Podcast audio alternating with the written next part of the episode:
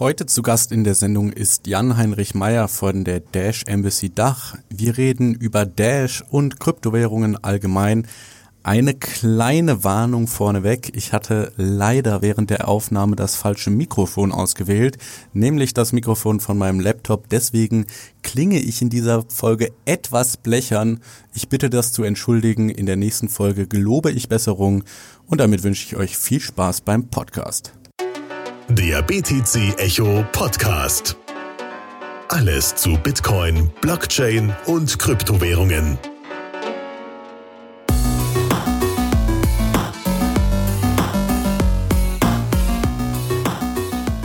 Hallo, herzlich willkommen zum BTC Echo Podcast, einer weiteren Ausgabe. Neben mir ein weiterer super interessanter Gast, Jan-Heinrich Meyer von der Dash Embassy Dach. Hallo zusammen. Hi. Jan, freut mich, dass du heute hier im Studio bist. Das ist ja auch ein besonderer Anlass sozusagen, warum du in die Hauptstadt heute gekommen bist. Äh, möchtest du gerade mal am Anfang ein bisschen dich vorstellen und vielleicht den Hörern erzählen, äh, wie du zu Dash gekommen bist? Ja, also erstmal vielen Dank äh, für die Einladung, dass ich überhaupt hier sein darf. Freut mich auf jeden Fall. Ähm, ich bin in der Stadt ja eigentlich häufiger auch, ne, aber diesmal genau wie du schon gesagt hast, aus einem ganz besonderen Grund. Und zwar findet heute im Rent24 Coworking Space ein Tourstop der Dash Roadshow statt. Also ein Eventformat, das wir mit der Dash Embassy Dach gestartet haben. Das ist eigentlich so der ja der Aufklärung über ähm, Geld im Allgemeinen äh, dient, dann Bitcoin, Blockchain, Dash und auch am Ende immer noch mal so einen steuerlichen Teil hat. Das heißt, wir haben da inhaltlich eigentlich, glaube ich, für jeden was mit drin. Ähm, für die kompletten Einsteiger, äh, für die Leute, die vielleicht mit Krypto was zu tun hatten, aber sich nie anständig mit dem Geldsystem auseinandergesetzt äh, haben, was man meiner Meinung gemacht haben sollte, wenn man sich mit Kryptos befasst. Ne? Ähm, ja, und spätestens, also selbst für die, für die Vollprofis, die sich komplett auskennen und sich in den ersten Teilen vielleicht ein bisschen langweilen, kommt dann am Ende immer in diesen Steuerteil äh, nochmal die, äh, die Hirnschelle, ähm, wo, wo dann also auch der Letzte aussteigt irgendwie oder auf jeden Fall was Neues erfährt. Ne? Das ist äh, immer abgefahren. Ja, ähm, wie bin ich zu Dash gekommen? Ähm, ich würde glaube ich, einfach so erstmal anfangen mit, wie bin ich irgendwie zu Krypto gekommen, ja, glaube ich. Und zwar ähm, habe ich einen, äh, einen Kumpel, den kenne ich schon seit, wie alt bin ich jetzt? Ja, so, also gut zehn Jahre, glaube ich. Ja. Und ähm, der lag mir Ewigkeiten immer mit, äh, mit Bitcoin irgendwie in den Ohren und ähm, hat dann äh, in verschiedenen Projekten äh, mitgearbeitet, hat äh, also bei BitShares äh, sich mit eingebracht, sich bei Steam mit eingebracht und als dann Steam mit Interface Steemit äh, fertig war, hat er gesagt, Jan, und jetzt kommst du hierher zu mir und guckst dir das an, denn jetzt haben wir endlich mal was gebaut, das auch du verstehst. und, äh, also ich komme eigentlich aus dem, aus dem Marketing, habe vorher in einer Agentur gearbeitet und so Konzepte gemacht und so, mich natürlich auch ein bisschen mit Social Media auseinandergesetzt, zwangsläufig, auch wenn ich Social Media jetzt nicht so äh, geil finde in den meisten Fällen, ja. Ähm, ja, aber Steam mit, ähm, beziehungsweise Steam habe ich dann irgendwie geschnallt und ähm, habe dann da so ganz ja rudimentär irgendwie so ein paar Posts gemacht, eigentlich um es mal so auszuprobieren, irgendwie um zu gucken. Und dann habe ich irgendwann für ein, ähm, für ein Lasagne-Rezept, also da war ich auch selber von mir überrascht, dass ich so ein Rezept mal irgendwie mit äh, fotografiert habe und so so so Instagram-Mädchen-Style. Step-by-Step-Anleitung praktisch. Ja, genau. Ne, was rühre ich da wie zusammen und so. Und ähm, habe das dann gepostet und dafür habe ich irgendwie äh, 700 äh, Steam-Back-Dollar bekommen. Wow. Und ich dachte, okay. ähm, krass, das ist ja abgefahren, ne? Und also habe dann auch ein bisschen weiter gepostet und äh, habe dann damit angefangen, mich äh, überhaupt wirklich mit der Materie auseinanderzusetzen und kam zwangsläufig irgendwann zu dem Punkt, dass ich gesagt habe, Mensch, wenn das jetzt äh, Kryptowährungen sind und man kann damit vereinzelt auch schon irgendwo Sachen kaufen ähm, und ich mich damit befasse und mir das mir das Spaß macht, ich das auch mit Leuten teilen möchte. Also ich wollte den Bloggern irgendwie zeigen, wie man wie man Steemit irgendwie benutzen kann, mhm. ähm, um sie unabhängig auch äh, zu machen von irgendwelche Werbeeinnahmen und Co. Ähm, habe ich gedacht, da muss ich mich auch mit dem Geldsystem auseinandersetzen. Und äh, das habe ich dann gemacht und als ich bis zum äh, Cantillon-Effekt vorgedrungen war, habe ich dann ähm, mich irgendwie äh, ja entschieden, eigentlich meinen normalen Job hinzuschmeißen, weil ich dachte, es ist viel wichtiger, den Menschen zu zeigen, wie funktioniert eigentlich unser Geldsystem und gibt es da eventuell eine sinnvolle Alternative, ähm, anstatt ihnen zu erzählen, was sie jetzt für Zigaretten rauchen sollen oder äh, was für einen U-Saft sie trinken müssen, irgendwie so. Und da bin ich dann auch wieder über ein ähm, Steam Meetup äh, in Kontakt gekommen mit äh, Fabio Bossi. Und der hat gesagt, Alter, dann äh, schau dir doch mal Dash an, weil die haben diese 10% Treasury. Vielleicht fällt dir ja ein Proposal ein, das du einstellen kannst, ähm, mit dem du dich dann auch finanzieren kannst, weil ich bin nur kein Coder, ich habe kein, äh, kein, kein Mining, äh, äh, also keine Mining-Erfahrung, ich habe auch keine Lust, irgendeinem Mining-Pool jetzt irgendwelches Geld hinterher zu schmeißen. Ich habe auch kein Geld, das ich überhaupt vernünftig investieren könnte. Ne? Mhm. Und ähm, ja, bin deswegen natürlich auf eine, äh, auf eine normale Bezahlung quasi angewiesen. Und äh, das klappt über, äh, über die Dash-Geschichte. Genau. Ja, das finde ich mitunter einer der interessantesten Aspekte überhaupt, dass Dash einfach so eine funktionierende DAO ist. Mhm. Ne, dass ähm, der Block, also für die Leute, die Dash jetzt noch nie gehört haben sollten, erstmal natürlich, wo, wo seid ihr gewesen, dass ihr Dash noch nicht kennt, aber Dash teilt ja den Mining Reward in drei Pakete sozusagen. Genau. Den kriegen einmal die Miner, so wie bei Bitcoin, die kriegen aber nicht 100%, sondern nur 45. Genau, ja. Äh, weitere 45 Prozent gehen an die Masternodes. Ja. Da können wir vielleicht äh, gegen Ende nochmal drauf eingehen. Und dann eben 10 Prozent gehen an Budget Proposal. Ja, genau, also die Dash Treasury äh, nennt sich das, ne? Mhm. Also pro äh, pro Monat wird die äh, vergeben, ausgeschüttet. Äh, das sind zehn Prozent genau des des Block Rewards, ähm, die Der genutzt auch, also werden, ne? Für In Community. Dash wird da praktisch 10 Prozent von jedem Block abgeführt und in so ein so Schließfach gelegt praktisch. Ja, So. so in der Art, genau. Also es ähm, äh, wird halt ein Zeitraum betrachtet, bummelig einen Monat, ne, ist in, in Blöcken aufgesetzt und ähm, alles das, was dort in der Zeit gemeint wurde, zehn Prozent davon äh, fließt in die Treasury, wobei ähm, aber diese 10% Treasury quasi am Ende dieses Zykluses einmal in Superblöcken gemeint wird. Frag mich nicht, wie das funktioniert. Ich weiß aber, dass ähm, wenn das Budget, also aktuell sind es pro Monat 6.150 Dash, glaube ich ungefähr, ähm, wenn jetzt nicht genügend Proposal da sind, die diese Dash auch in Anspruch nehmen, also sagen wir mal, wir haben, keine Ahnung, 10 Proposals und ähm, die brauchen aber nur 5500 Dash, dann werden diese restlichen Coins gar nicht erst gemeint. Mhm. Das heißt, ähm, da sitzt sozusagen ein kleiner deflationärer Charakter mit drin. Okay, das heißt, wie ist es bei Dash? Gibt es da auch so eine Hardcap-Limit von der Geldmenge wie bei Bitcoin, die 21 Millionen? Und dann würden die nicht gemeinten Coins einfach wegfallen von der Geldmenge. Man hat weniger Geldeinheiten, ergo hat eine Geldeinheit mehr Kaufkraft. Genau. Okay. Genauso ist es, äh, es ist gesetzt und die ähm, aktuell erwartete Anzahl liegt bei 18,9 Millionen. Okay. Wenn mal jemand irgendwo hört, Mensch, ja, von Dash gibt's dann maximal 18,5, ja, kann auch sein. okay. Ja, das also heißt, man das- weiß es noch nicht genau, weil Genau. eben die Superblöcke noch nicht alle gemeint wurden. Richtig, genau. genau. Und ähm, wie läuft es dann, wenn die, wenn die Block Reward praktisch abnimmt? Mhm. Ähm, und gibt es dann auch so einen Punkt, wo keine, kein neuer Block Reward dazukommt und wer, kommt dieses Treasury dann? Na, du hast ja die Transaktionsgebühren, Ah, okay. genauso, genauso wie du es sonst auch hast, ne? Dass du, also Transaktionsgebühr aktuell liegt bei einem äh, Cent, bei einer Instant-Cent-Transaktion Mhm. und bei 0,00 irgendetwas äh, Cent bei einer normalen Transaktion. Und ja, genauso fließt, äh, also wie bei jedem anderen äh, Proof of Work im Endeffekt auch, ne? Fließt es in den Block Reward mit ein und wird dann auch für die Treasury weiter genutzt. Cool. Und dann hast du dich also, hast dir das angeschaut und hast dir gedacht, hey, ich kann ja meine Skills, die ich als Marketer schon sonst in meinem Leben gesammelt habe, ja auch, sag ich mal, zu Geld machen oder in die Community einbringen. Mhm. Wie war dann so der, der weitere Schritt? Wie ist es zum ersten Proposal gekommen?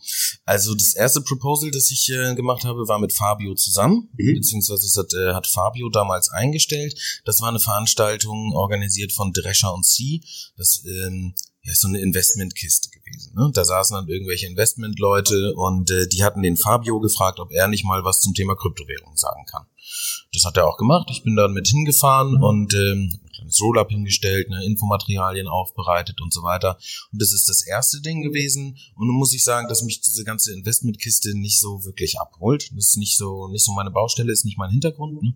Und ähm, dann habe ich aber Ende 2017, also ich glaube ab September, meine äh, ersten eigenen Proposals eingestellt.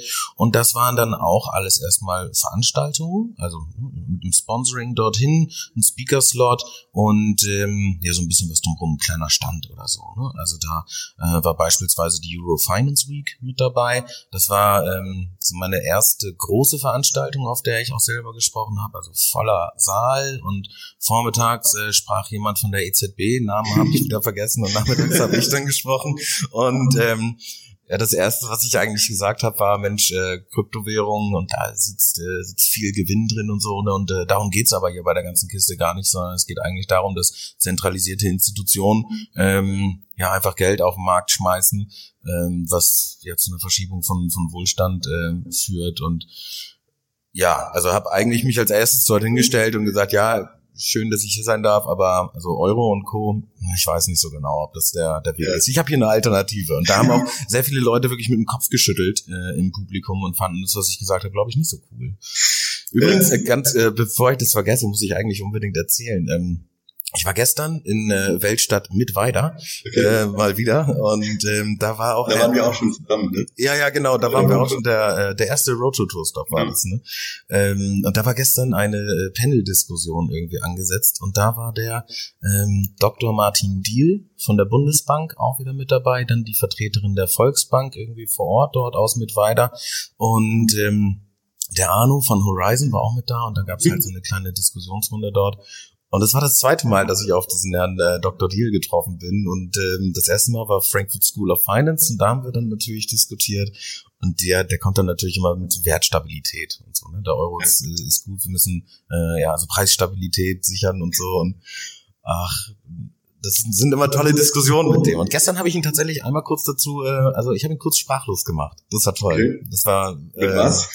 Ich weiß gar nicht mehr, was es gewesen ist. Also es geht ja dann irgendwie immer hin und her und einmal äh, schwamm er dann aber kurz. Ich glaube, der ähm, Herr Dr. Deal ist eigentlich irgendwie ein toller Typ und ich glaube, eigentlich will der ähm, will der gute Sachen für Leute oder so. Also no offense, ich freue mich immer, äh, wenn ich den treffe und ja. Ja, also ich möchte auch niemandem unterstellen, dass man da aktiv bösartig Nein. Äh, versucht, äh, Macht zu zentralisieren, aber es ist halt nun mal so, äh, dass Kryptowährungen prinzipiell eigentlich gegenüberstehen zu eben Zentralbanksystemen zum Beispiel. Ja, wobei ich es halt schön finde und das ist mir auch immer wichtig, dass das bei den Leuten so ankommt, ob jetzt Roadshow oder wo auch immer, ähm, dass das so ein also böse Zungen behaupten ja irgendwie die von den Kryptowährungen, die wollen irgendwie das Bargeld abschaffen mhm. oder wollen den Euro abschaffen oder den Dollar oder wen auch immer. Und äh, mir ist irgendwie ähm, also mir ist es eigentlich egal, ob es den Euro weitergibt oder nicht. Ich fände es einfach schön, wenn die Leute eine Alternative haben und ähm, ja, selber frei entscheiden können, ne? ob sie jetzt mit, keine Ahnung, Möhren bezahlen wollen oder mit äh, Bitcoin oder mit Dash oder mit Monero oder mit Euro oder mit, äh, mit was auch immer. Ist mir relativ egal. Mir ist wichtig, dass die Leute anfangen, sich damit auseinanderzusetzen. Ja, genau. Dieses ja. Bewusstsein überhaupt mal zu schaffen, ähm, weil Geld halt, klar, wir benutzen das jeden Tag, aber in den seltensten Fällen fragt man sich, warum hat das überhaupt Wert? Ja. Und ja. Ähm, genau, ich finde auch die einfach die Alternative zu haben, mehr Wahl, mehr Wahl praktisch im Markt zu haben, ist immer besser. Ja, statt nur eine Milchmarke zu haben, hätte ich lieber gerne zehn. Ja. Auch wenn ich dann nur eine kaufe, äh, man möchte es halt gerne aus. Und auch auch wenn es anstrengend ist im, äh, im Supermarktregal. Ne? Also ich habe neulich mal versucht, einen Joghurt zu kaufen Ja, zum Kotzen. ja, ich hab's gelassen. es gelassen, hab mir eine Banane geholt und dann, dann war okay. Ne? Aber genau, also das ist ähm, dieses Vorgeschriebene. Ne? Man darf nur dieses eine äh, Zahlungsmittel verwenden, dieses gesetzliche Zahlungsmittel. Ähm, das, ja, das finde ich irgendwie so ein bisschen, äh, da kann ich auch verstehen. Ja, dass, äh, dass man sagt, oh, darauf haben wir uns jetzt alle geeinigt, aber ich finde auch, dass man so einen Konsens auf andere Weise vielleicht finden kann. Mhm. Naja, also da fällt mir, da fällt mir ein, ich bin ja Anarchist und äh, ne, die Ideen vom Staat sind immer so gut, dass sich alle dran halten müssen. Ja. Weil ja. im Markt ist es halt eher so, wenn du eine so tolle Idee hast, dann wollen sie automatisch dran halten. Ja. Und, äh, ich glaube, das ist halt auch einer der großen Wertversprechen von Kryptowährungen, dass die Leute das freiwillig benutzen. Ja, Bitcoin wird niemandem aufgezwungen und trotzdem gibt's Leute, die ja. Bitcoin, Dash und so weiter benutzen. Und ich denke, das spricht auch für sich. Also man sieht das ja ganz gut ähm, so in, in Regionen, wo die gesetzlichen Währungen ähm, scheitern, sage ich mal, aus welchen Gründen auch immer. Ne? Jetzt kann man sagen, Mensch, die in Venezuela, ja, die haben ein Problem mit ihrer Währung, die haben aber auch ein ganz äh, vehementes Problem mit ihrer Wirtschaft. Also ob man denen jetzt Kryptowährungen bringt oder nicht, die brauchen was zu essen auf dem Tisch, ja. ja. Ähm, aber dennoch ähm, ist Dash aktuell durch das, was, äh, was wir dort irgendwie machen oder was die Teams dort so machen, äh, da so die, die meist akzeptierteste Kryptowährung. Einfach weil, äh, weil da Leute rumrennen, die aufklären und helfen. Und äh, bevor dort aber Kryptowährungen Fuß gefasst haben oder auch in Argentinien davor, da hat's irgendwie den Blue Dollar oder so, ja, ähm, dass Leute angefangen haben, dann doch irgendwie eine andere Währung zu benutzen, weil sie gemerkt haben, Mensch, die funktioniert jetzt für uns besser und sich von der staatlichen Währung losgelöst haben, egal ob es dann halt äh, Richtung andere Fiat-Währung geht oder Richtung Kryptowährung. Ähm, ich glaube, wir haben hier bei uns in der Region, und da gab es gestern in der Diskussion auch so ein, so ein tolles, äh, total repräsentatives äh, Chart, dass die Leute gar nicht bereit sind, mit, äh, mit Bitcoin zu bezahlen, auch in Zukunft nicht und sowas. Ne? Und äh, ja klar, bei uns in Europa, wir haben einen ganz anderen Markt. Ne? Wir mhm. haben einen ganz anderen Need. Äh, die Leute schauen hier irgendwie auf Kryptos immer eher so, äh, durch die Investmentbrille kann ich damit irgendwie Geld machen. Und ich finde das immer so ein, ja, so, so, so, so engstirnig, ne? Fast, äh, fast, ähm, ja, irgendwie, irgendwie so beschränkt, äh, sich dann nur den Markt anzugucken, in dem man selber wohnt, während man aber äh, Güter aus der ganzen Welt irgendwie ähm, ja, konsumiert, kauft, wie auch immer. Und ähm, ja, jetzt habe ich ganz schön lange geredet. Nee, aber sag mir mal ein paar Worte zu Venezuela, weil das habe ich auch schon gehört, dass Dash ja da ganz aktiv auch mhm. vor Ort ist und äh, wie funktioniert das? Versucht man den Leuten das beizubringen? Ähm, macht man da auch so Roadshow-mäßige Events praktisch, wo man die Leute mhm. onboardet mit der Technologie oder? Also es gibt, ähm, gibt da verschiedene Gruppen. Das ähm, finde ich ganz, äh, ganz spannend auch zu sehen. Die arbeiten zwar auch miteinander und tauschen sich aus, aber ähm, also wir haben, glaube ich, pro Budget Cycle aktuell drei verschiedene oder vier sogar, äh, vier verschiedene ähm, Proposals aus Venezuela. Da ist also einmal äh, Dash Merchant Venezuela heißen die, glaube ich. Dann gibt's äh, Dash Help ähm, und das ist so ein Allied Communities Ding. Das heißt, ähm, ganz am Anfang, ähm, als ich äh, auf Venezuela gestoßen bin, da hatten die riesige, äh, riesige Billboards irgendwie neben der Autobahn aufgestellt für Dash. Also wirklich eine krasse Branding-Kampagne. Mhm. Und ähm, da dann auch direkt mit Telefonnummer, dass Leute eigentlich anrufen können, wenn sie ähm, ja sich über Kryptowährungen, über Dash informieren wollen. Das heißt, einmal ist da so ein Support Center quasi. Ähm, macht es natürlich greifbar. Ne? Also auf einmal kannst du so eine Kryptowährung dann anrufen, ist, äh, ist glaube ich, ganz ganz gut für viele Leute, die so ein bisschen ein bisschen Starthilfe brauchen. Dieses ja. Merchant-Programm, ne, da wird dann einfach auf Händler zugegangen, äh, die dann informiert werden. Dann wird ihnen geholfen, dass sie dort äh, Dash akzeptieren können. Subways ist mit dabei. Äh, da wird an einer großen äh, großen, wie sagt man, äh, Fast-Food-Franchise-Kette auch gerade rumgegraben. Ähm, cool. Hat mit Hähnchen zu tun. Mal gucken, was draus wird. Ähm, heißt, man kann da wirklich Essen drauf. kaufen mit. Ja, ja. Also du äh, hast in, ähm, in Venezuela, ich weiß gar nicht, wie viel es jetzt gerade sind. Ich glaube, wir haben insgesamt weltweit so rund 4000 Akzeptanzstellen mittlerweile. Also in diesem Jahr ging das echt ab. Mhm. Und ähm, die meisten davon sind aber tatsächlich in Venezuela. Also es sind mehr als 2000 dort, mhm. wo du dann tatsächlich einkaufen kannst. Genau. Wow, also ich finde, das untermalt so einfach den Use Case nochmal, weil, wie du gerade gesagt hast, wir in Europa klar, wenn wir zum Bank Bankautomaten gehen, dann kriegen wir da Geld raus und wenn wir außer äh, man war vor ein paar Jahren in Griechenland, aber ja, genau, genau. Ja. eigentlich ein, ein, sehr nahes Beispiel, mhm. aber also zum Beispiel ich persönlich, ich war noch nie in Griechenland, klar, ich habe das mitbekommen. Ja. Ähm, über zwei, drei Ecken, das dann halt nur, du kannst nur, was weiß ich, 100 Euro oder so abheben und dann musst du halt haushalten damit. Aber ein anderes Problem ist ja in Venezuela auch noch, dass die Inflation so stark ist. Ne? Die haben mehrere tausend Prozent äh, ja. Inflationsrate und das ist halt wirklich so, du gehst morgens zum Markt, versuchst irgendwas zu kaufen und wenn du, was weiß ich, abends gehst, dann zahlst du irgendwie das Doppelte, einfach weil die Inflation ja. eklatant ist. Ja. Und dieses Problem hat man mit Dash nicht, weil die Geldmenge ja äh, per Computercode gesteuert wird und man kann zu jedem Zeitpunkt genau bestimmen, wie viel Geld ist im Umlauf. Ähm, und wie viel Geld wird in Zukunft dazukommen. Genau, beziehungsweise es ist schon schon vorbestimmt. Ne? Klar, ich meine, die die äh, die Notes und Miner könnten jetzt auch sagen, Mensch, wir erhöhen von 18, irgendwas ne, auf 50 äh, Millionen Dash, hätten die aber ja nichts von. Ne? Also dann äh, kriegen sie für ihre äh, für ihre Arbeit, für ihre Dienste am Netzwerk irgendwie ja, zwar immer noch das Gleiche, aber ist dann weniger wert, weil Kaufkraftverlust durch Inflation. Ne? Klar. Ja, das ist einer, einer der Trugschlüsse, die ich auch öf äh, öfter auftreffe, dass man halt denkt, ah, mehr Einheiten heißt, ich kann mir mehr kaufen. Sieht man in Venezuela eben, dass das nicht der Fall ist. Die gehen mit, mit der Schubkarre einkaufen, weil sie halt so viel Geld transportieren müssen und die wiegen das Papiergeld auch, ja, um ja. zu bezahlen. Und klar, die haben mehr Einheiten, aber davon können sie sich halt nicht mal Klopapier oder was zu essen kaufen. Ja, richtig, ja. Und das ist dann schon extrem hart. Ich habe äh, einen getroffen aus Venezuela, der hat mir so eine 100 Bolivar-Note geschenkt. Habe ich in mein Zimmer gehängt und immer wenn ich jeden Morgen aufwache, dann schaue ich da so drauf und denke mir, ach, heute bist du noch weniger wert als krass, gestern. Ja, krass. Also ja, das ist schon krass und da sieht man eben, was Kryptowährungen gerade so mhm. ähm, ja, strauchelnden Volkswirtschaften bieten können. Also auch, ich meine, Venezuela ist natürlich echt weit weg, ne?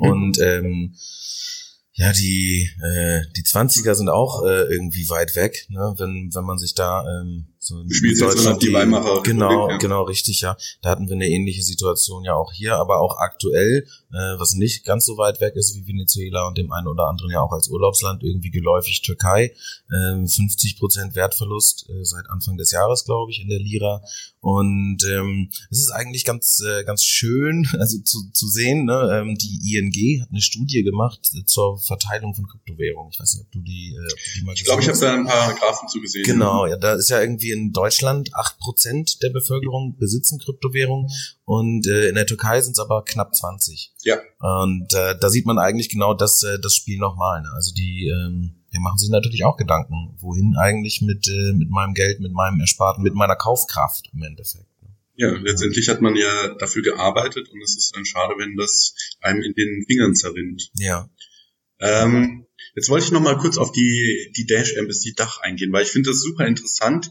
Dash an sich ist ja eine DAO, wie ich schon gesagt habe, also eine Decentralized Autonomous Organization. Verwaltet sich also mehr oder weniger selbstständig oder wie funktioniert das bei Dash selber? Ja, also ich mache es einfach mal am Beispiel von der von der Dash Embassy. Ja. Ne? Also ähm, habe irgendwann nach diesen ganzen äh, Konferenzen, die ich dort äh, äh, ja erst so bespielt habe, den Gedanken gehabt, Mensch, man müsste eigentlich ein bisschen mehr machen. Vielleicht muss man auch das, was man auf den Konferenzen in den Diskussionen mit den Banken und Co. irgendwie äh, hat, dann einmal festhalten und äh, in die Medien mit reinbringen. Und wenn das dann aber irgendjemand in den Medien liest, der mit dem Thema gar nichts anfangen kann, dann braucht er auch eine Anlaufstelle. Also muss er sich aber irgendjemandem auch mal informieren können, äh, vielleicht auch auf eine Veranstaltung gehen, äh, die meiner Meinung nach kostenfrei sein sollte. Ähm, genauso wie das Wissen ja sonst im Internet auch irgendwie kostenlos zur Verfügung steht. Und daraus äh, kam dann dieser Gedanke, so eine äh, ja umfassende Serviceagentur, kannst du es fast nennen, äh, für Dash irgendwie im deutschsprachigen Raum, also Dachregion aufzusetzen. Äh, das schreibt man dann zusammen. Also hm, wir haben einfach ein Konzept runtergeschrieben, äh, entsprechende, ja genau so in der in der Richtung. Wobei beim Businessplan zielt es ja auch darauf ab, dass du irgendwann mal finanziell unabhängig bist. Wir sind halt die ganze Zeit äh, ja, funded by, by Blockchain, also eine DFO, Dash Funded Organization quasi. Und ähm, ja, das schreibst du auf jeden Fall zusammen, ne? setzt äh, dein Budget irgendwie daneben, setzt deine KPIs, also die Zielvorstellungen, die du so hast, ähm, äh, spielst es dann ins Netzwerk ein. Da gibt's eine äh, Website, die heißt dashcentral.org. Ist es, glaube ich, genau, .org. Werden wir auf jeden Fall in den Shownotes äh, verlinken. Okay, ja, cool. Da ähm, nun lädt man es dann irgendwie einfach hoch. Äh, wir machen immer ein kleines Video mit dazu, dass die Leute auch die Gesichter sehen und dann ähm, können die Masternodes abstimmen. Also jede Masternode äh, spiegelt eine Stimme wieder und äh, dann wird gewotet eben diesen in diesem monatlichen Zyklus und ähm, wenn genug Ja-Stimmen da sind, kriegt man entsprechend die Finanzierung und ist dann auch gleichzeitig legitimiert, ähm, für das Netzwerk zu sprechen vereinfacht sozusagen. Vielleicht für die, die es so ein bisschen genauer wissen wollen. Ähm, man braucht, muss ich wieder gucken, dass ich das richtig äh, formuliere, zehn Prozent ähm, netto Ja-Votes der Gesamtzahl aller Masternodes. Okay. Also ich glaube, aktuell gibt es 4900 Masternodes. Das bedeutet, ich brauche mindestens 490 äh, Yes-Stimmen. Okay. Wenn jetzt einer keine Ahnung, also 10 No-Stimmen reinkommen, brauche ich entsprechend 500 um diese 10% Hürde ah. zu erreichen. Und wenn es mal so sein sollte, was jetzt in den letzten Monaten tatsächlich so war, dass mehr Proposals da sind oder mehr Budget angefragt wird, als vorhanden ist, dann ähm, kriegt halt derjenige mit der mit der besten äh, Yes-No-Ratio irgendwie den Zuschlag. Also das finde ich super interessant. Dash ist praktisch der Geldgeber, mhm. aber Dash Embassy Dach ist eine ganz normale Firma nach deutschem Recht. Ne? Genau, richtig. Ja, wir haben uns als äh, äh als UG irgendwie äh, firmiert. Erst überlegt, ja, machen wir eine GmbH. Das ist ja im Businessbereich viel angesehener.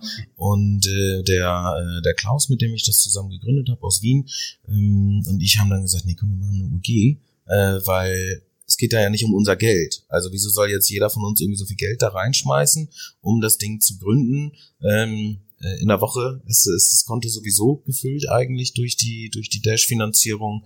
Genau, also haben wir eine UG gebaut und bisher hatten wir noch keine Schwierigkeiten im, äh, im Business, glaube ich, weil wir eine UG sind, sondern eher, weil wir, äh, ja, weil wir Krypto sind. Ja, ja. okay.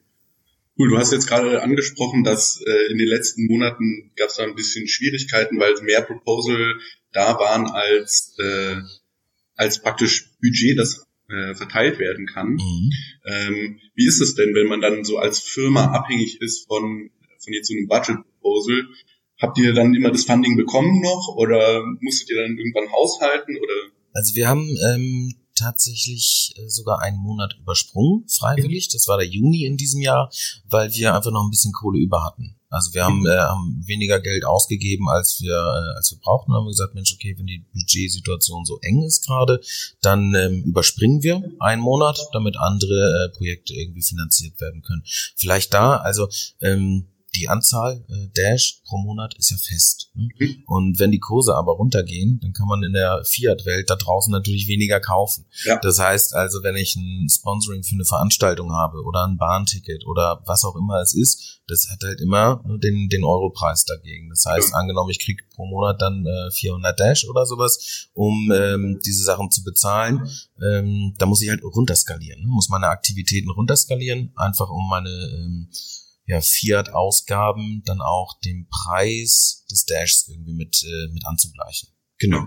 Und ähm, dadurch wurde es dann einfach ein bisschen eng, weil manche äh, Projekte nicht so wirklich runterfahren konnten und ähm, oder länger gebraucht haben. Also bei uns ging es relativ schnell. Ich habe gesagt, gut, alles klar, hier das können wir rausschneiden, das können wir abschneiden, so, no, no, no, no.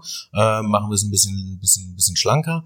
Und wir sind jetzt sogar im Dashpreis ein bisschen runtergegangen und ähm, ja, das ist dann eine enge Situation und das kann natürlich auch anstrengend sein. Ne? Also ja. gerade dann, wenn irgendwie Proposal Owner anfangen, ähm, ja, andere Proposals vielleicht schlecht zu reden oder sowas, äh, um, um da dann irgendwie durchzukommen, ja. ja, um selber die Finanzierung zu haben. Das ist, äh, ist ein bisschen stressig. Ähm, ja, aber hilft im Endeffekt, glaube ich, allen auch äh, nochmal zu schauen, wie effizient arbeiten wir eigentlich gerade. Wo können wir vielleicht ein bisschen was abschneiden, wo können wir noch optimieren und ähm, es hilft auch rauszufinden, welche Proposals ähm, delivern jetzt wirklich irgendwie einen, einen Wert und welche vielleicht nicht. Ja, also ich finde, Dash äh, illustriert das recht eindrucksvoll, dass eben auch ein Open Source Projekt was dezentral läuft, trotzdem Marketing haben kann, trotzdem mhm. äh, finanziert werden kann. Mhm. Und ähm, ja, äh, Dash Embassy Dach macht's gut vor, finde ich. Und du hast, ihr habt auch Angestellte, ne? Ja, genau. Also wir sind jetzt ähm, sechs Leute insgesamt, die Vollzeit für ähm, ja für Aufklärung und Co arbeiten. Also klar, wir machen irgendwie die, die Marketinggeschichte, sind auf Konferenzen unterwegs. Äh, wir machen diese, also ich ich sage immer, eigentlich ist es so ein Education-based Marketing, weil mhm. das, was wir, wir rennen ja zu niemandem und sagen, Mensch, du solltest vielleicht mal Dash kaufen oder ja. so, oder du solltest das jetzt ähm, verwenden, wie auch immer, sondern wir bringen eigentlich den Leuten, die noch nichts damit zu tun hatten, ähm, erstmal bei, was ist das grundlegend, äh, wieso macht es vielleicht Sinn, sich damit zu befassen. Wir gehen aber auch auf Händler zu. Also äh, beispielsweise einen Brief rausgeschickt an äh, Bitcoin akzeptierende Händler und gesagt, Mensch, habt ihr nicht Bock, irgendwie Dash mit reinzunehmen? Wenn ja, dann äh, lasst uns schauen, dass wir auch gemeinsam irgendwie eure Kunden ansprechen, dass die sich mit Kryptos auseinandersetzen, vielleicht Meetups in den Läden machen und so und da so ein bisschen supporten. Das heißt, wir haben auch einen Integrations-Support-Manager, wenn man das so nennen soll, keine Ahnung. Also ähm, egal, ob du nur E-Commerce oder ein Ladengeschäft hast, wir finden auf jeden Fall eine, eine Lösung für dich, wie du ähm, ja, wie du Kryptos annehmen kannst und da dann auch nicht nur Dash. Ne? Also da ist dann auch in den Tools, die wir irgendwie so anbieten und mit hochwerfen, ist eigentlich in der Regel irgendwie alles mit dabei. Also die, die wichtig, also Bitcoin auf jeden Fall eigentlich immer. Und ähm, ich glaube, es macht auch stand jetzt keinen Sinn, da jetzt überall irgendwie nur Dash äh, reinzudrücken, denn auch da wieder ganz klar der Gedanke, ne, die Leute sollen irgendwie selber entscheiden was sie, was sie dann da haben wollen. Wir helfen aber einfach und ähm, stellen dann auch nochmal Kontakt irgendwie Richtung Steuerkanzleien und äh, Crypto-Tax beispielsweise auch den Klaus Himmer irgendwie her, dass die Leute auch in diesen rechtlichen Themen dann nicht so völlig lost sind. Mhm. Ähm, also was, was ich mir noch aufgeschrieben habe und äh, wo ich gerne noch ein bisschen mehr drüber erfahren würde, ist Dash Evolution. Das wird ja jetzt seit geraumer Zeit ähm, ja, angepriesen. Ja. Was kann man sich genau unter Dash Evolution vorstellen? Ja, ähm, dadurch, dass das Entwicklerteam äh, da manche Sachen irgendwie äh, so ein bisschen noch unter Verschluss hält, äh, kann ich so detailliert, glaube ich, gar nicht drauf eingehen. Also mhm. der Grundgedanke ist eigentlich, ähm, dass, also eine Zeit lang war es irgendwie in der Community so, dann kommt irgendwann das Dash Evolution Wallet. Nein, das, das ist nicht richtig, sondern Dash Evolution ähm, ist im Endeffekt eine Plattform, die die Möglichkeit geben soll, ähm, ja, mit über dezentrale API-Schnittstellen ähm, andere Services einfacher mit anzubieten und ähm, ja, Schnittstellen im Endeffekt ne, zu, zu schaffen mhm. zwischen Dash und der bestehenden äh, Industrie oder auch äh, dem, dem normalen Programmierstandards. Das heißt, ähm, es wird weiterhin die Dash Pay Wallet geben, also einfach Dash Wallet, nur so wie man es im, im Store kennt. Aber die wird auch ähm, ja, weitere Features mit drin haben. Also beispielsweise eine User-Authentifizierung, wo jetzt mit Sicherheit da draußen Leute irgendwie sagen werden, was, du kannst doch nicht dann deine Identität mit da irgendwie in die Blockchain und dann das ist ja doch alles so furchtbar, wie es irgendwie vorher war, ne? ähm, dass, äh, dass man genau sehen kann, wer wo, wann, wie welches Geld bekommen hat. Ähm, ja, aber in diese äh, Richtung geht im Endeffekt eine, eine User-Authentifizierung, klar. Ähm, ich meine, auf EU-Ebene haben wir diese KYC und AML-Richtlinien, die für Wallet-Betreiber und Exchanges ab nächsten Jahr, glaube ich, ne, äh, geltend sind. Ähm, also ja, in, in dem Bereich äh, passiert dort ein bisschen was, aber dadurch dann halt auch Kontaktlisten und Co. Also dass du nicht mehr, äh, wenn du jetzt eine äh, Transaktion durchführen möchtest zu jemandem, der vielleicht weit weg ist, ja, dass du äh, dir entweder von dem den äh, QR-Code schicken äh, lassen musst, um den dann irgendwie reinzukriegen oder die Adresse, sondern ähm, dass du einfach wirklich an einen User äh, Geld äh, senden kannst. Ne? Genau, solche Sachen äh, stecken da mit drin. Wir haben jetzt gerade ganz frisch, es war ja Money 2020 in Las Vegas und ähm, gibt dort also ein, äh, ein Update im Endeffekt auch wieder für die für die Dashpay Wallet und auch im Code und ähm, in der Wallet ist jetzt integriert Uphold als äh, Fiat Exchange. Ich habe es selber noch nicht ausprobiert, hatten wir ja vorhin schon irgendwie drüber gesprochen. Ne? Muss man ähm, vor heute Abend vielleicht nochmal machen. ähm, dass man also im Dash Wallet direkt eigentlich äh, über Fiat äh, dann in Dash kommt. Also das ist so, glaube ich, ein ein erster Ausblick, äh, was die Usability angeht. Ne? Dass ich also nicht, ähm, also ich denke da an, an meine Mom oder mein, mein, mein Dad auch, ne? wenn die jetzt sagen, okay, ja, Kryptowährung, das äh, möchte ich eigentlich ganz gerne, dann sage ich denen, gut, alles klar, dann äh, musst du dich jetzt bei meinetwegen Kraken ähm, registrieren. Das ist erstmal schon Pain 1 sozusagen. Ne? Und dann sind die in Kraken und dann kommt Pain 2. Ne? wie benutze ich Kraken? Und äh, wenn ich das dann da habe, wie kriege ich denn dann eigentlich die Kohle da raus auf meinen Wallet? Und das ist äh, dort einfach extrem vereinfacht. Also das, was passiert, ist eigentlich eine ähm, ja, Effizienzsteigerung im, äh, im Code, aber halt auch eine Erhöhung der Usability. Das ist es, worauf ähm, woraus am Ende hinausläuft. Aber ähm, ich denke, wir werden da Anfang nächsten Jahres mehr sehen. Da wird ja seit Ewigkeiten schon dran gearbeitet und ganz viele Leute lachen drüber und sagen, oh, wann wird dieses Dash Evolution fertig? Ja, ja, im Herbst. Ne? Im, kein Jahr im Herbst. Das ist, das, genau, das ist wie mit der Bison-App äh, von dem, von dem äh, Johannes da von der Stuttgarter Börse. Da hatte ich auch gefragt, sag mal, jetzt ist doch Herbst, ne? wann kommt die raus? Ja, im Herbst, Mann. okay, also nächstes Jahr oder nein? Äh, dieses Jahr, ja. Ähm, genau, aber ich hoffe, dass wir da, da bald irgendwie was sehen. Also hat in der Form halt noch keiner ähm, gemacht. Ne? Da geht's im Endeffekt auch um Data Contracts, also so Richtung Smart Contract, aber eigentlich was anderes wirklich einfach auf, äh, auf Payment irgendwo bezogen. Okay. Mhm. Äh, ja, lass uns noch über eine ähm, Besonderheit von Dash reden, habe ich ja, haben wir ja auch schon eingangs drüber geredet, die Master. Mhm. Das gibt's in Bitcoin so nicht und ich glaube, Dash war eine oder die erste Kryptowährung, die eben das Konzept äh, etabliert hat von genau. Evan Duffield. Ja. Und die Masternodes sind praktisch, also man kann sich so vorstellen, eine Full Node in Bitcoin ist ein Knotenpunkt, der die gesamte Transaktionshistorie gespeichert hat. Von 3. Januar 2009, dem Genesis-Block, bis heute. Und die schauen halt, wenn ich jetzt eine Transaktion an dich, Jan, schicke, dann gucken die, hat Alex auch wirklich die Coins, die er jetzt da ausgeben möchte. Und weil sie die ganze Historie haben, können sie halt sehen, ah ja, Alex hat am, äh, was ist ich, äh, 24. Oktober hat er Geld bekommen und das schickt er jetzt weiter. Das ist okay. Masternodes haben noch weitere Funktionen. Möchtest du da kurz drauf eingehen? Ja, also die Masternodes Genau, erhalten die gesamte Blockchain vor, prüfen eingehende Transaktionen auf äh, Realisierbarkeiten, ob sie dürfen oder nicht, und ähm, bieten darüber hinaus einmal äh, zwei ähm, optionale Transaktionsverfahren an. Das ist Instant Send und Private Send, beziehungsweise also die bieten die an, ist vielleicht falsch formuliert, ne? die helfen bei der Realisierung dieser Services. Also bei ähm, Instant Send äh, ist es so, dass du Transaktionen schicken kannst, die nach 1,3 Sekunden durch das Masternode-Netzwerk äh, bestätigt sind. Also stell dir vor, du läufst los, das typische Kaffeebeispiel, ähm, gehst irgendwie zum Bäcker, möchtest deinen Kaffee dort mit Dash bezahlen, machst die Transaktion, setzt dein Häkchen beim optionalen Instant Cent und ähm, Kostet dann ein bisschen mehr? Ein, genau, ein Cent ist es dann äh, pro Transaktion aktuell und ähm, dann weiß der Bäcker ganz genau, ja gut, alles klar, ist äh, durch das Masternode-Netzwerk geblockt, diese äh, Transaktion. Ich bekomme mein Geld definitiv. Es kann kein Double Spend stattfinden.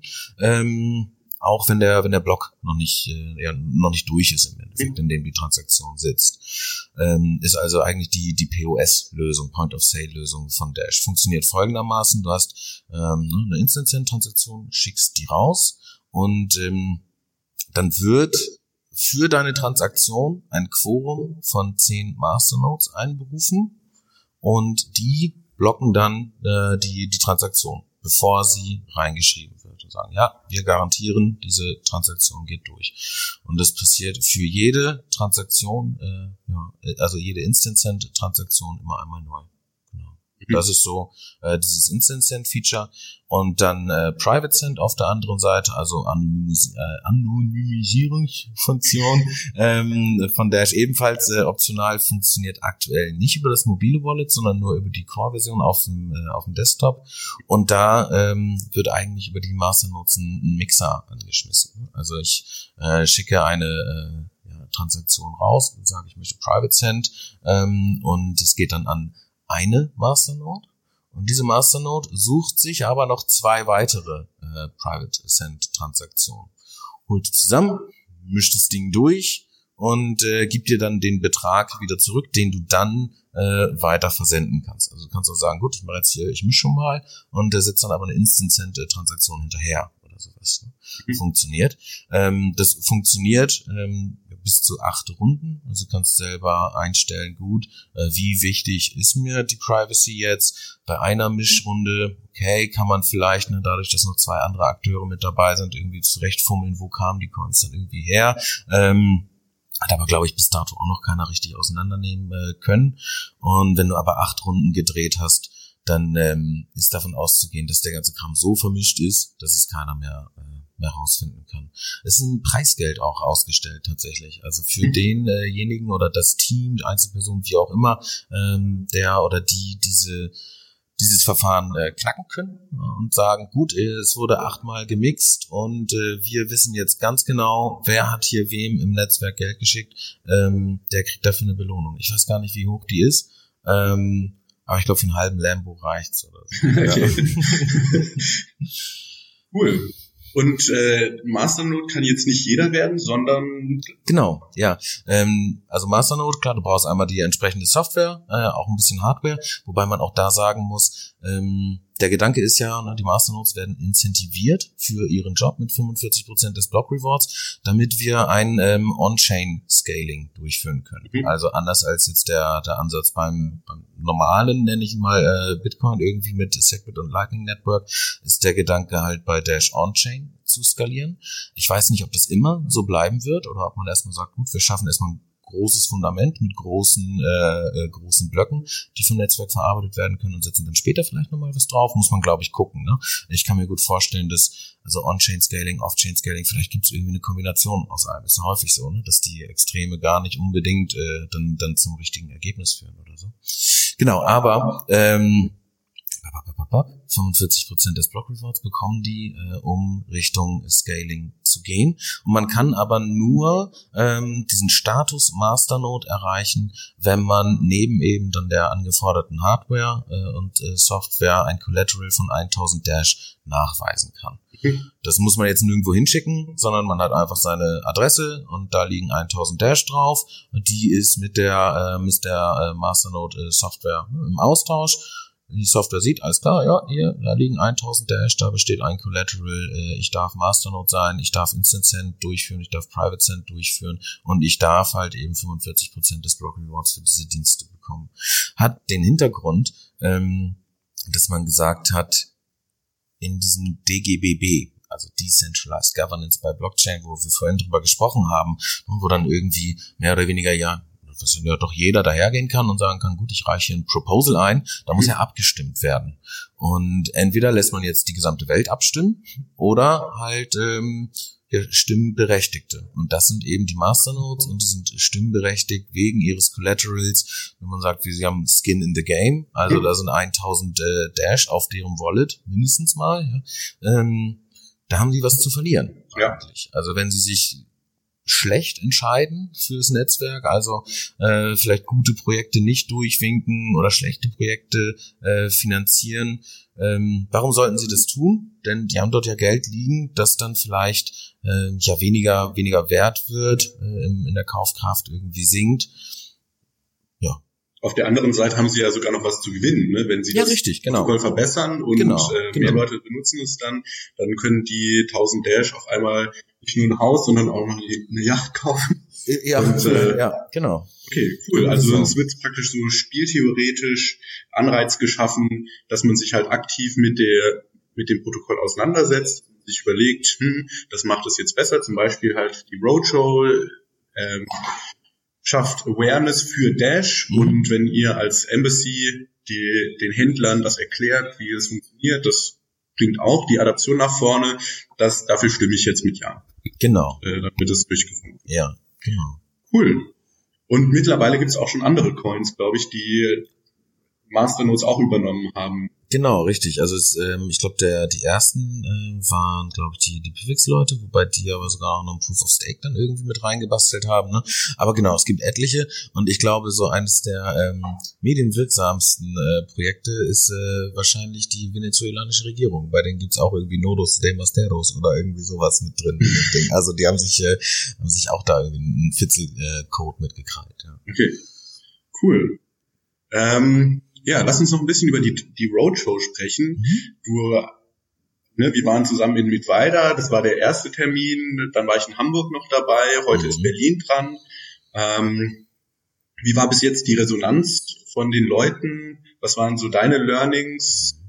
Ähm, Also ähm, Resonanz war eigentlich irgendwie meistens äh, positiv, fand ich. Wir hatten ja dann noch die Bosch Connectory in Stuttgart. Hm. Äh, da waren ganz gut Leute da.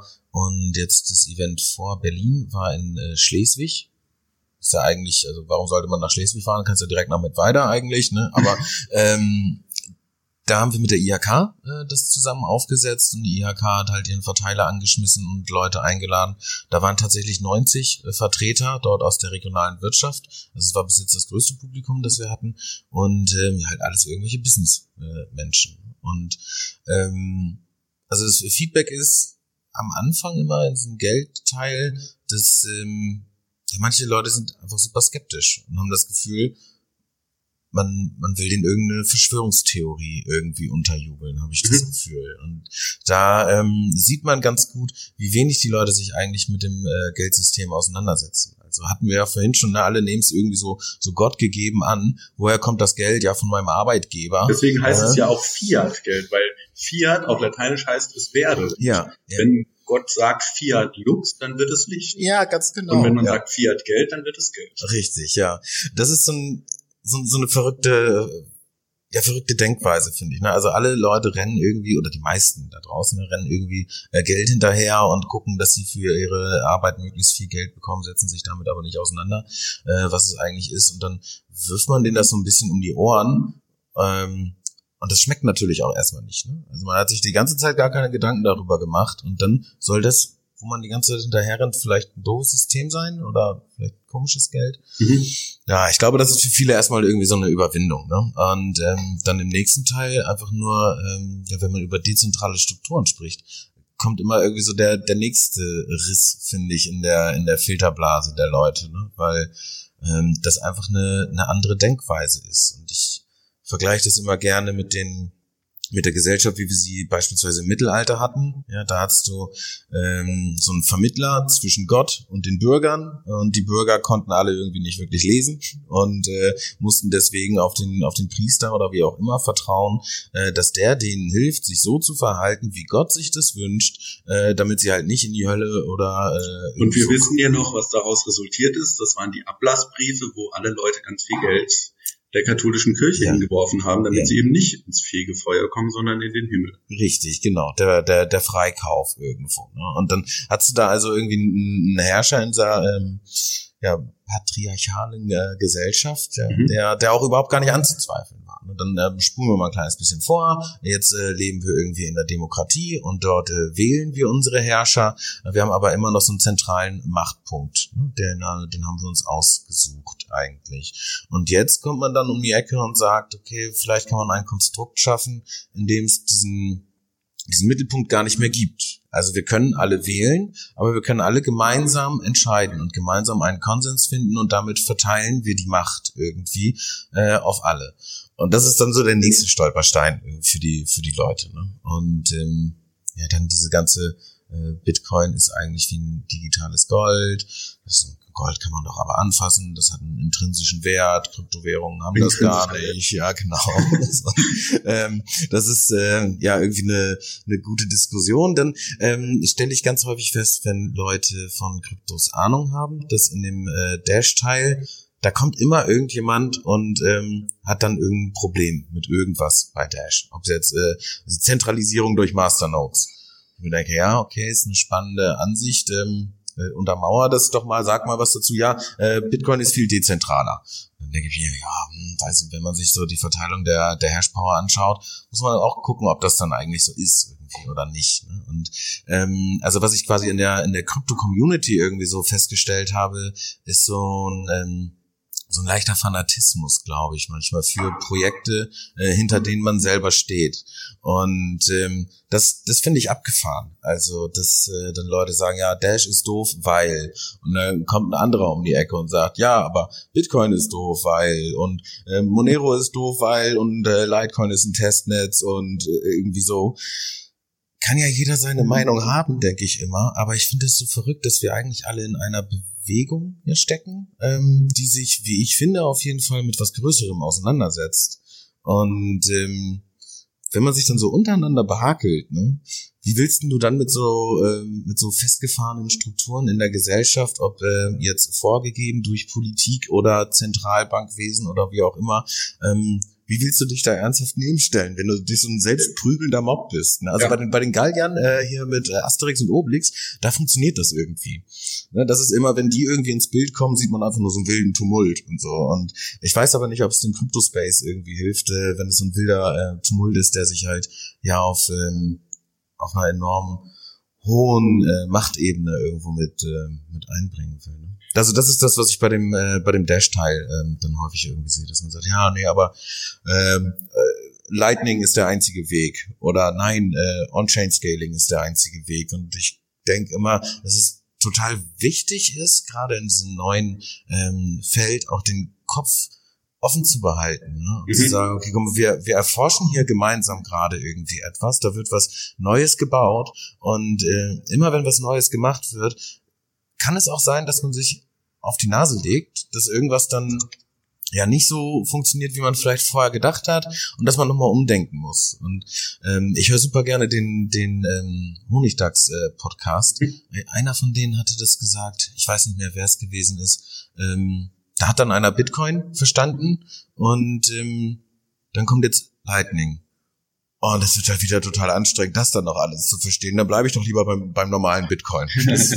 und ähm, also das, die Aussage dort im, im äh, Podcast fand ich total super, dass man ja. sich so diese, dieses äh, kindliche äh, Gedankengut eigentlich irgendwie oder diese Herangehensweise behält, dass man schaut, okay, ich muss immer irgendwie weiter forschen. Deswegen finde ich es immer schade, wenn sich irgendwelche Lager bilden, wo dann einer sagt, nein, aber ich will nur das hier oder ich will nur das ja. hier oder Dash ist, äh, ist doof, weil die haben Marketingbudget, kann gar nicht äh, dezentral organisiert sein. Ja, pff, nö, weiß nicht. Ne? Ja, mir, mir ist da gerade noch was eingefallen. Äh, das Tolle beim Crypto Space ist ja, der Code ist Open Source und man kann den einfach copy-pasten und ich verändere drei Parameter und ja, so genau. kann ich Litecoin. Ja. Und man kann halt parallel fahren. Ja, wir können schauen, ob Second Layer Technologie funktioniert mit Lightning. Wir können genauso schauen, ob On-Chain Scaling funktioniert mit Bitcoin Cash. Ja. Und man muss sich da nicht in ein Lager begeben, um und sich Genau. dann äh, abschotten und sagen, aber nur ich habe die Weisheit mit Löffeln gefressen, weil Ja. eventuell äh, ist noch nicht alle Informationen ähm, zugänglich und man muss noch neue Erkenntnisse finden. Ja, genau, irgendjemand kommt vielleicht um die Ecke mit einem, äh, mit einem nochmal neuen Ansatz und alle denken sich, oh, das ist ja so genial, natürlich. Ja. Ja. Aber bis dahin sagen erstmal alle nein. Und das, das finde ich irgendwie komisch. Ja. Das andere, was, was ich ganz interessant fand, dass du es angesprochen hast mit den Galliern, ähm, da kommt mir immer diese eine Podcast-Folge von Dan Carlin in den Kopf. Ich weiß nicht, ob du Dan Carlin kennst. Der Nicht? macht einen super, super, super Podcast, der heißt Hardcore History und da die Folgen gehen drei bis vier Stunden lang und der beschäftigt sich intensiv mit irgendwelchen Themen. Und da gibt's eben eine Folge zum keltischen Holocaust. Und ein großes Problem der, der Gallier war tatsächlich die Dezentralität. Die waren alle in ihren eigenen Stämmen und das römische Heer war komplett zentralisiert. Da gab's Mhm. Caesar und der hat gesagt, der stand auf dem Hügel und ihr greift jetzt so an und ihr greift jetzt so an. Und ähm, bei Entscheidungsfällungen ist es halt super effizient zentral zu haben. Du hast eine Person, schlimmstenfalls ein Diktator, aber der kann halt sagen, so wird's gemacht und alle halten Mhm. sich dran. Während, ge- wohingegen bei dezentral müssen die Leute sich halt einigen und es Die, splittet sich halt eher ab. ja, die, die ähm, größte Hürde ist da, glaube ich, einfach, oder die größte Schwierigkeit, die man äh, auch innerhalb eines, äh, eines Projektes, also bei Dash beispielsweise nehmen muss, einfach die Kommunikation. Ne? Also es gibt ja, ähm, gibt ja nicht nur uns, die irgendwie auf der Welt etwas, äh, etwas machen und Leuten was beibringen. Dash Core ähm, macht nicht nur Code, sondern die machen auch PR-Arbeit beispielsweise. Dann gibt's die Dash Force News, Spitzenseite, wenn man irgendwas über Dash erfahren möchte. Das sind drei bis vier Artikel irgendwie pro Tag. Ähm, teilweise auch ganz schön nerdy, aber ähm, ja, äh, da ist auf jeden Fall viel, viel Output und die machen dann auch PR. Und wir machen auch PR. Das heißt, wir haben schon mal drei Teams, die eigentlich so Öffentlichkeitsarbeitsgeschichten machen. Und das sind dann also auch drei Agenturen manchmal, ne, je nachdem, was es für eine Mitteilung ist, irgendwie beschäftigt. Und jedes Team hat eine Zeit lang dann auch die eigenen Pressemitteilungen geschrieben. Das ist natürlich wahnsinnig ineffizient, Mhm. ne? so dass wir jetzt neulich uns zusammengesetzt haben und gesagt haben, okay, ich glaube, wir, machen einfach nur mal eine gemeinsame Gruppe im, äh, im, im Discord und ähm, da tauschen wir uns jetzt über PR-Themen aus, so dass wir alle gemeinsam mit einer Botschaft rausgehen können und jeder bringt seine News ein und ähm, jeder teilt halt auch die News von dem anderen anständig getimed, so dass es irgendwie ähm, ja, Sinn macht. Ne? Und wenn man das ähm, halt aber nicht tut, auch in Sachen Business Development oder was auch immer, äh, oder auch, beim beim Coden irgendwie, das, da ist es vielleicht noch noch einfacher zu sehen. Ne? Der eine äh, arbeitet an einer Lösung fürs Wallet, der andere auch, aber die reden nicht miteinander, Ja. dann ist es eine Katastrophe. Ne? Dann kommt man nicht voran. Und das ist, glaube ich, ja, hätten, hätten die Geier vielleicht einfach nochmal ein anständiges CB-Funkgerät gehabt, ne? Wäre denen vielleicht geholfen gewesen. Genau den Gedanken hatte ich gerade. Den Vorteil, den wir jetzt sozusagen als Menschheit gegenüber den Galliern haben, ist, wir haben das Internet und wir können uns alle global miteinander vernetzen. Ja. Und ähm, die geografische Position spielt eigentlich gar keine wirkliche Rolle mehr. Das ist krass, krass ne? wenn man das mal so auf den, also diese, diesen gesellschaftlichen Impact sieht. Mit der globalen Ja. Vernetzung und der Dezent, also so wie du es gerade gesagt hast, ne, da krieg ich schon wieder Gänsehaut. das ist geil. Okay, super. Dann äh, nähern wir uns dem Ende. Ähm, ja, du hast gerade einige Anlaufstellen von Dash gesagt. Möchtest du noch ein paar Plugs machen, vielleicht ein paar Roadshow-Termine den Leuten sagen, ähm, Mhm. wo man mehr über Dash erfahren kann, wo man mehr über die Dash Embassy erfahren kann. Ich werde das natürlich dann auch alles in den Notes verlinken. Ja. Äh, genau. Also ich glaube, das ähm, einfachste ist, äh, auf der dash.org-Seite mal vorbeischauen oder äh, wenn man ein bisschen tiefer einsteigen möchte, docs.dash.org. Da äh, D-O-C-S, also ein Dokument im mhm. Endeffekt. Äh, da gibt's alles mögliche an, an Dokumentation und Co., äh, aber auch Materialien, alles an Zeug, was mhm. irgendwie so aus der Community zusammengetragen wurde. Da äh, auch unter anderem die Präsentation, die wir auf der Roadshow äh, halten. Ähm, Roadshow-Events, ich weiß gar nicht, was noch als nächstes ansteht. Wien kommt auf jeden Fall noch. Ähm, am besten einfach bei uns auf der Embassy-Seite dash-embassy.org äh, vorbeischauen für Akzeptanzstellen. Also wenn irgendjemand irgendwo mit Dash bezahlen möchte, äh, ist die beste Seite discoverdash.com. Und habe ich noch irgendwas vergessen? Ach so, ähm, wir sind ganz, ganz kurz davor, eine ähm, Übersetzung unserer Embassy-Seite auf Türkisch äh, zu veröffentlichen. Mhm. Und ich werde gemeinsam mit einem Core-Mitglied im November in die Türkei fliegen. Da ist eine, äh, Blockchain TR Summit irgendwie. Da haben wir ähm, recht viel Sprechzeit und äh, Workshopzeit, um den Leuten dort einmal Dash zu zeigen, denen auch zu zeigen, wie funktioniert äh, dieses, äh, dieses Budget-System. Und wir hoffen so ein bisschen, dass wir äh, dort Leute finden, die Lust haben, selber sich auf die Socken zu machen und ähm, da ja was Dash Embassy oder Dash Merchant Support, wie auch immer die das nennen wollen. Das ist ja das Schöne, ne? Also mhm. sie sollen es da irgendwie selber gestalten. Wir wollen nur einmal so den, den Stein ins Rollen bringen, äh, so dass den Türken vielleicht irgendwie ein bisschen äh, geholfen ist. Okay. Da freue ich mich drauf. Das ist so für mich, glaube ich, das nächste äh, spannendste Ding. Ich war noch nie in der Türkei. Ja. Und ähm, ja, ich glaube, das wird cool. Ich freue mich drauf. Super. Bin ich gespannt, was du zu berichten hast, wenn du zurückkommst. Ich auch. super. Dann vielen Dank für deine Zeit, Jan. Hat mich ja. gefreut. Ich freue mich auf den Termin heute Abend. Für alle Leute, die heute Abend in der Roadshow in Berlin sein sollten. Also, ne, wenn ihr jetzt die Folge hört, dann ist das leider schon gewesen. Aber falls ihr in Wien dabei sein sollt, äh, wollt, dann geht einfach auf die Seite. Link findet ihr in den Show Notes. Ähm, ja, das Schlusswort übergebe ich dir und dann wünsche oh. äh, äh, sage ich Tschüss bis zur nächsten Folge schon mal. Schlusswort. Spannend. Ähm,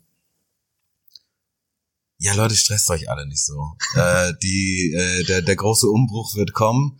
Äh, HTC bringt ein Hardware-Wallet-Telefon raus, kann man von halten, was man möchte. Äh, wir sprechen mit der DZ Bank über äh, Integration von Kryptos in deren Infrastruktur. Ähm, ich glaube, es dauert nicht mehr lange, es wird sich ganz viel verändern. Und ähm, ja, haltet einfach immer im Kopf, wir machen das irgendwie alle gemeinsam. Das ist, glaube ich, irgendwie gut und wichtig. Und ähm, da ich in Berlin bin heute, freue ich mich jetzt auf eine anständige Berliner Currywurst zum Mittag. Okay, alles klar. Bis zum nächsten Mal. Ciao. Ciao. Alles, was das Kryptoherz begehrt, findest du auf btc-echo.de. Bis zum nächsten Mal.